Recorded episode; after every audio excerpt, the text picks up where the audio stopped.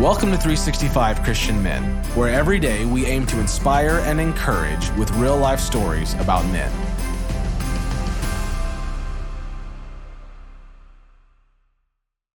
December 19th. W. Lloyd Wright. As a physician, Wright served Colorado School of Mines for 22 years. On this date, in 1986, the university awarded Wright the Mines Medal for outstanding personal and professional contributions to the campus community. After leaving the Colorado School of Mines, Wright also served as physician for Coors Brewery and Rocky Flats. Dr. Wright died in 2016. He was 99. In hard times, unconditional love can heal the broken. Lloyd's daughter reluctantly looked up at him. The teenager was filled with anxiety, knowing the news she would be sharing with her father would surely upset him.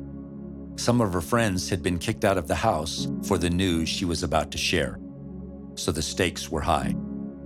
She had planned carefully, wanting to be alone with her father when she told him.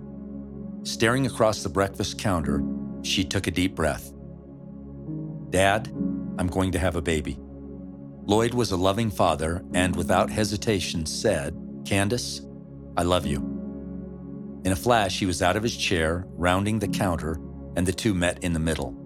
At six foot two, Lloyd Wright was a tall man, and he engulfed his daughter Candace in his long, strong arms. That's when I experienced the unconditional love of the Lord. Candace said many years later. In my greatest time of need, I realized that unconditional love brings healing, hope, and dignity. A beloved MD in Golden, Colorado, Dr. Wright met a lot of people's needs.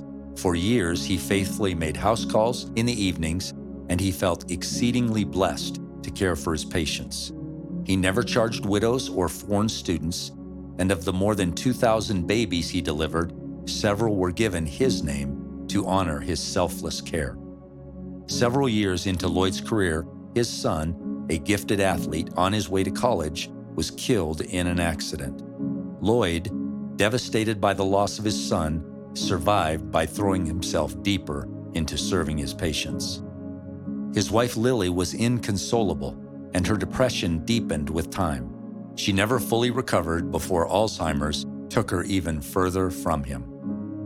Many people thought Lloyd should put Lily in a home. He was still young, and her care would be all consuming. But Lloyd refused. As long as I am able, she will be in my home next to me. Lloyd decided to retire from the family practice, and for 17 years, he met his wife's needs in the time of her deepest darkness. Lloyd's granddaughter Tisha helped care for Lily. She was 17 when her grandma died. She watched her granddaddy Lloyd kneel beside Lily's casket and take his wife's hand. Lily, he said, I need to talk to you. Lloyd told Lily that God called them to sickness and health, and it was his honor to serve her in her sickness. As he talked, Tisha rethought what it meant to care for others. Tisha better understood her granddad's unconditional love. It showed me what commitment was, she said. Over his lifetime, Lloyd memorized many long passages of Scripture, but he especially loved Psalm 23. He told Candace and Tisha he loved this passage because as God took him down specific paths of righteousness, like becoming his wife's caregiver, he learned to honor the Lord. For 22 years, Lloyd volunteered at Colorado School of Mines, meeting needs beyond the medical care he gave, offering students jobs, friendship, and new shoes.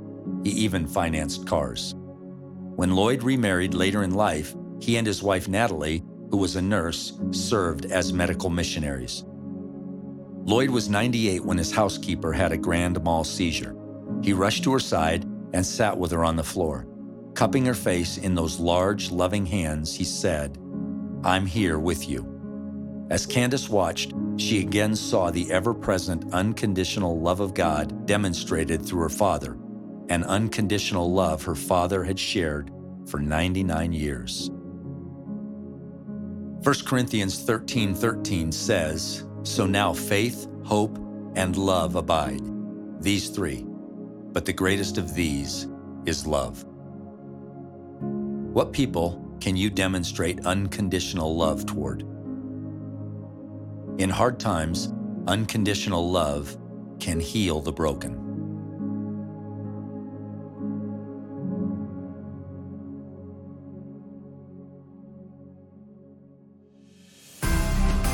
Thank you for listening to today's story. Every day of the year, our hope is to inspire you with real life stories of faithful men who have gone before us. Hebrews 12:1 says, "Therefore, since we are surrounded by so great a cloud of witnesses, let us lay aside every weight and the sin that so easily ensnares us.